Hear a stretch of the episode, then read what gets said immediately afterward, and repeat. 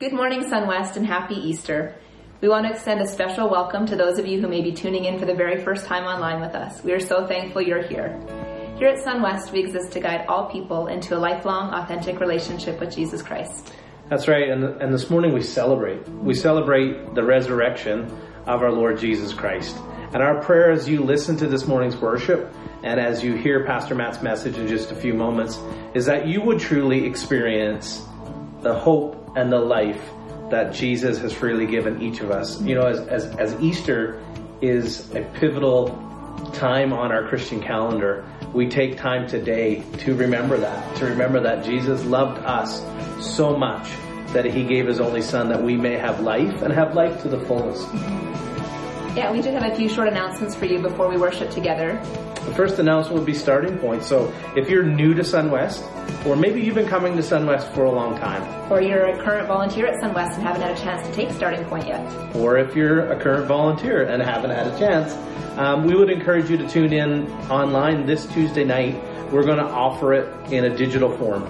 And so go to our website, www.sunwestchurch.com, and you can sign up, register for it online there. And 7.30 p.m. this coming Tuesday, we will start. We'll go for four weeks just like we do on Sundays, uh, but we're going to offer it in a digital form. And we focus really in starting point on our four core pillars here at SunWest, and that's know God, find freedom, discover purpose, and make a difference. And so if that interests you, we encourage you to sign up today Yeah. or sign up tomorrow, but join us online Tuesday night at 7.30 p.m. Yeah, and there is some workbooks that go along with it. Um, you're welcome to, there is an attachment in the registration when you go to sign up. You can download it and print it right at home, or if you don't have access to a printer, there is some in the church mailbox just to the left of the front doors outside.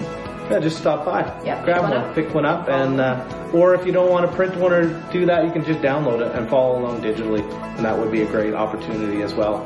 Uh, Amanda, usually we launch uh, groups at this time of year, Yeah, the week of April 20th was set to be our spring semester of groups. so we we can't gather, we can't physically be together to do groups. So how do we do that in this unique season? Well, we still believe that uh, we can do life together. It just is going to look a little bit differently. So we've officially um, published our online groups catalog for the spring. So if you go to our website under Next Steps, you can see our spring selection of groups or on the Church Center app as well. And we've got just a great lineup of, of a different variety of groups that you can take in the comfort of your own home, in the safety of your own home, but with others via the Zoom technology. Yeah, via technology. It just it really helps us to stay connected. So I would encourage you to go check out the groups that are available and maybe if there's nothing available that interests you, maybe it's time to start a group yourself and pull some friends or neighbors into an, an online conversation and journey together in this season. And we're glad that you are here with us. Um, we're so glad that we can connect via technology still. And um, our prayer this morning is that this message, this worship, this moment of church at home would bless you, bless your family. We're glad that you're with us. We do miss you all. We love you. Have a great morning. Happy Easter.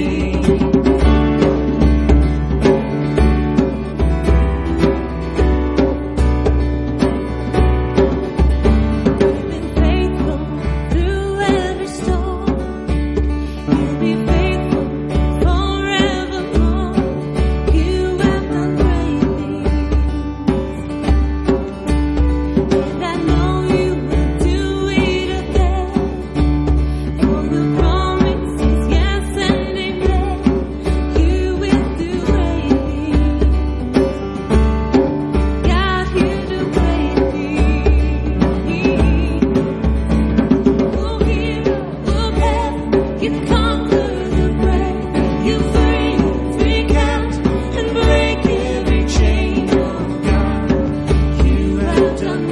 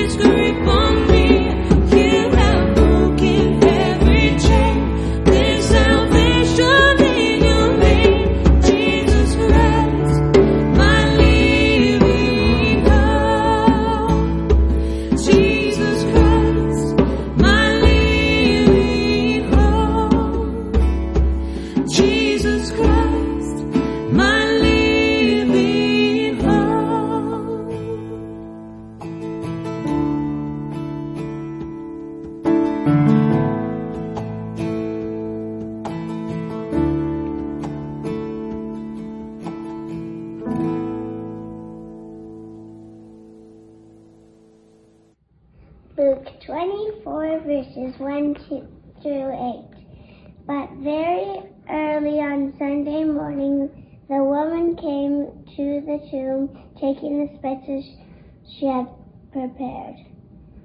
They found that the stone covering the entrance had been rolled aside.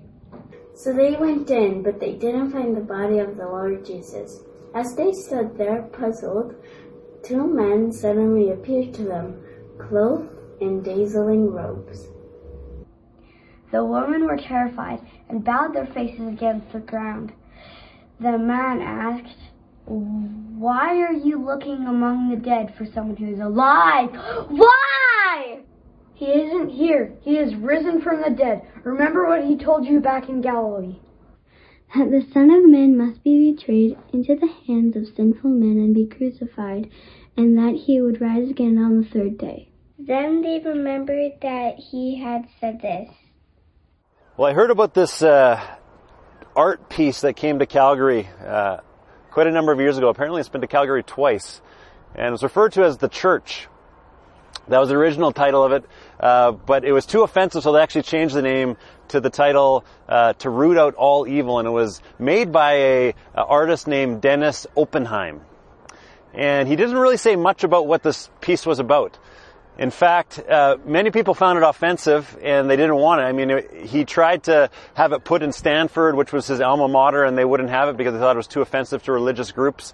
Uh, they had it in Vancouver for a season, and then they moved it out there because of uh, pushback that they had about the church. And, uh, and it's gotten me to wonder about what is it about this art piece that is so offensive? The church maybe losing its influence, the, the church being corrupt, the church being upside down. I'm not sure what it is, but I know that the church, throughout various points in history, has experienced points where it's been turned upside down. Maybe you have experienced times in your life where you've been flip turned upside down, to quote Fresh Prince of Bel Air. This happens over and over again. Where life takes an unexpected turn. And in this season that we're in with what's going on in the world, it's not just the church, but it's the whole world that I think has been flipped turned upside down.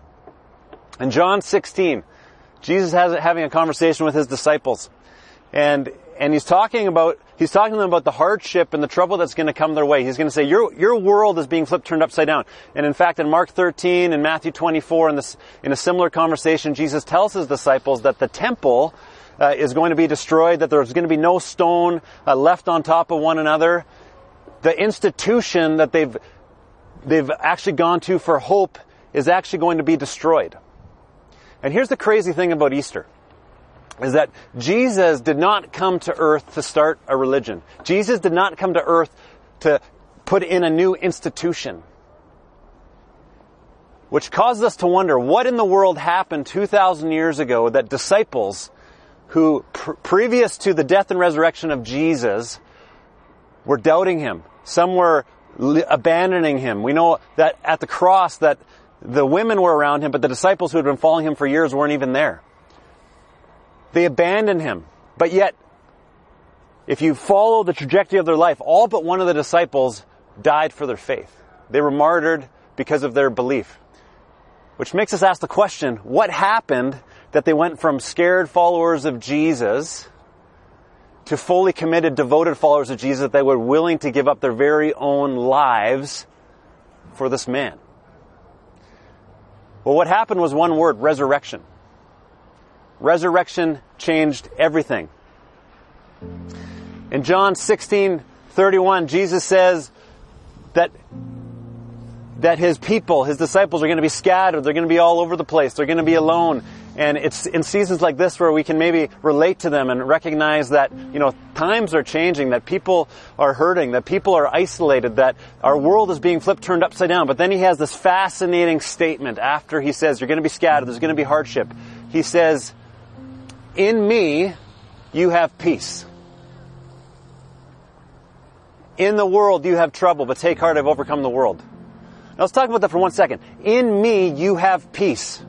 Now that word peace, eirene in the Greek, is, a, is also translated in Hebrew shalom. And this word is much more than just peace. This word is much more than just, you know, being in right relationship simply. This, this word means a harmony. It means the unity of all things that have been separated, that all things that aren't right. And I think we could all agree when we look at the world around us that things are not as they should be.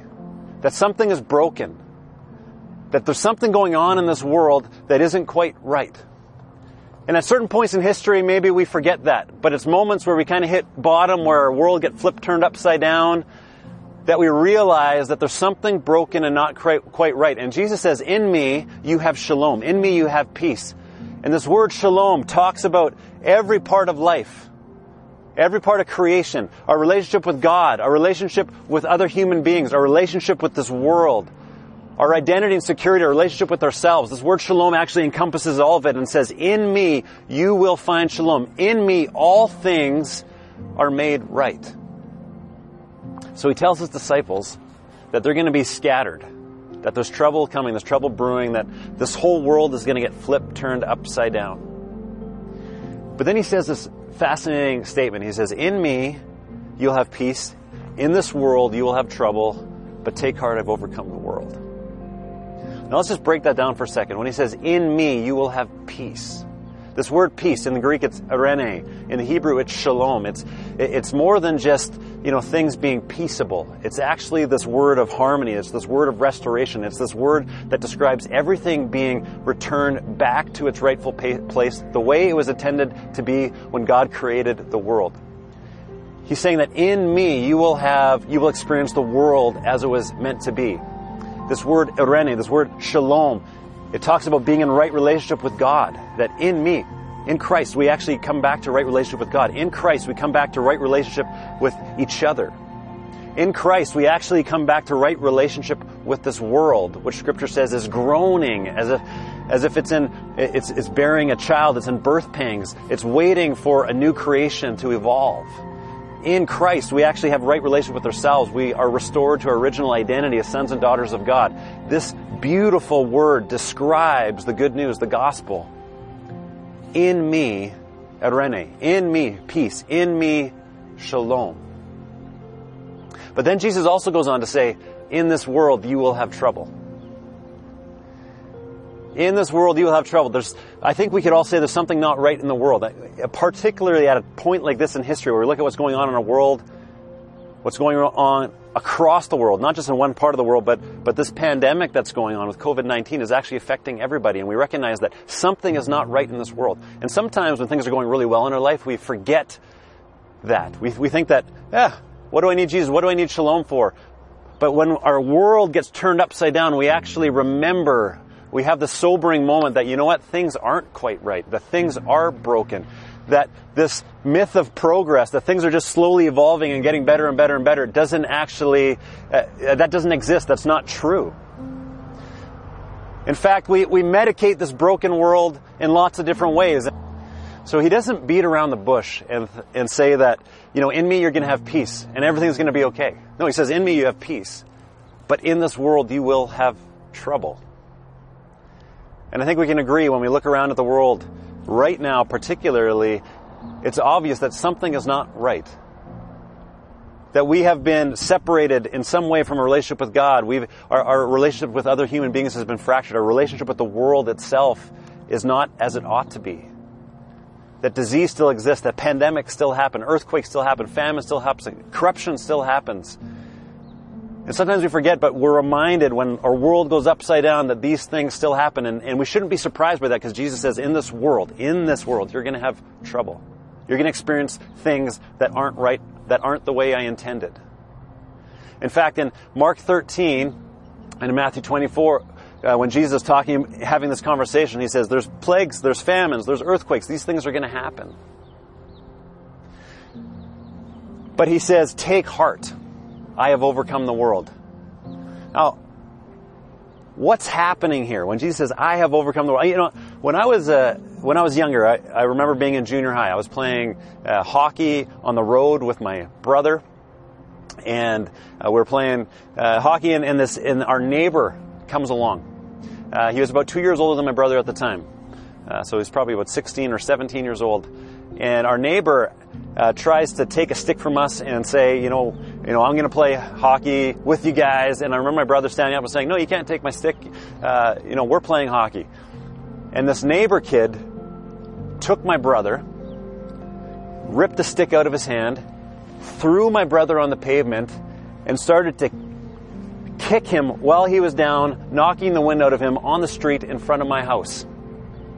Then he went home. I remember my dad coming home from work that day, and we told my dad what had happened. And my dad had like this, uh, you know, my dad's a pretty calm, peaceful guy, but he had like, like, this anger, this this loving anger that actually just exploded from inside of him. I've never seen the look in my dad's eyes like I saw that day. And he walks out of the house I remember looking out of the house. He walks out of the house, out of our driveway, down the street, walks into the neighbor's house, and then he proceeded to walk through their kitchen, their living room, into this neighbor kid's room.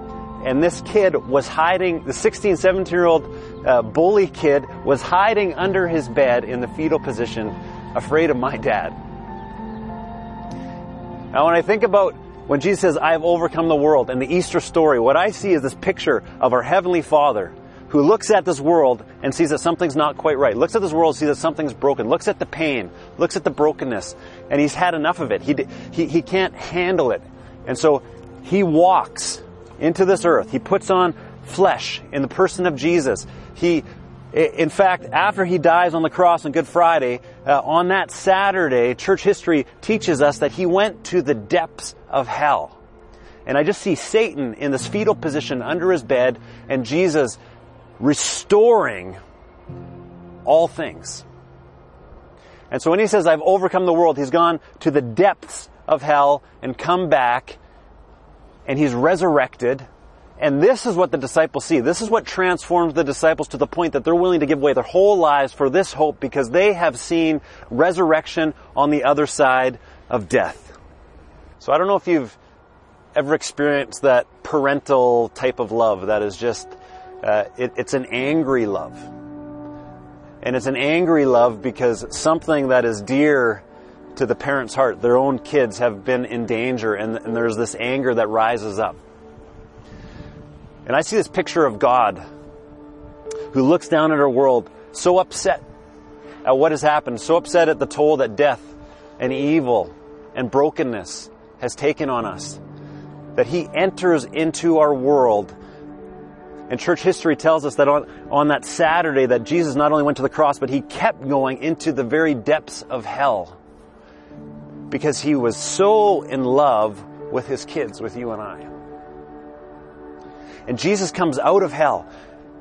And on the third day, he's resurrected, comes back to life. This is the peace that, that transformed the lives of the disciples. This is why they were willing to give up their own lives. This is why they went from doubters, went from scaredy cats to people who were fully committed to following Jesus. Why? Because they had seen Jesus on the other side of the grave, on the other side of death, and they recognized that there was hope beyond the trouble of this world. There was hope beyond the grave. And so Jesus says, take heart. And one translation says, be of good cheer because I have overcome the world. Now here's the crazy thing that go even beyond this. So this happened to Jesus and Jesus gives us hope. But in 1 Corinthians 15, Paul tells us not only did the resurrection happen to Jesus, but the resurrection happens to all who are in Jesus. So we might be in the world, but if we are in Christ, then Jesus is the prototype for what happens to every single one of us. And if you think of the life of Jesus after he was resurrected, it's he he had conversations with his friends. The relationship still existed. He had a new body, but it was still he had a physical body. We see that he's eating, he's drinking, he's appearing and he's disappearing, but yet he's physically there. That there there was something new, there was something physical, there was something about resurrection that applies to us after the grave. One of the things that we notice about Jesus in his resurrected body is that he still had scars on his hands. And the scars that were intended to crucify him, to hurt him, to kill him were actually marks of victory in his resurrected life. To me, that tells me that no matter what trouble, no matter what hardship, no matter what pain, no matter, no matter what brokenness that we have in this world, we can take heart because Jesus overcome the world, which means the scars that you have in your life, the wounds that you've inquired, are actually going to be testimonies of victory in the resurrected life. I don't know your story. I don't know what wounds have happened to you, but I do know Jesus and I do know the hope that we have because of his actual resurrection that death and everything in between will not have the last word for those who are in Christ. And so friends, on this Easter Sunday, I would encourage you not to fall into this false thinking that, that, that says, well, because Jesus died for my sins and was resurrected, that I'm never going to have trouble, I'm never going to have pain. No, that's actually not what Jesus promises. He says, you will have pain, you will have trouble, but take heart, be of good cheer, because I have overcome the world. Death is going to happen to every single one of us. I know in the season of COVID-19 that we you know, we maybe think about death and we think about pain in a new kind of way, but the reality is every single one of us is going to die at some point. But Jesus tells us the reality for those who are in Christ is that that does not have to be your story. And so may you realize that Jesus not only went to the cross, but went to the depths of hell because he loves you. May you realize that he didn't stay there, that he came back three days later because he was victorious. May you see the scars on his wrists and recognize that the, what was intended to kill him and to harm him were now marks of victory for him. And may you be encouraged and know that every wound you've ever inquired, every wound you've actually ever given to somebody else has now been forgiven. Whether you've been hurt or whether you've been hurt or have done the hurting, that Jesus forgives and Jesus renews. This is what the resurrection tells us. He forgives us for what we've done and He renews every wrong that has been done to us. And the resurrection story is not just a story about Jesus, but it gets to be a story about you and I. So place your hope in Jesus. Be in Christ. Take heart because even though you're in the world and you experience trouble, Christ has overcome the world. He is risen May we live like the disciples in light of that reality. Amen.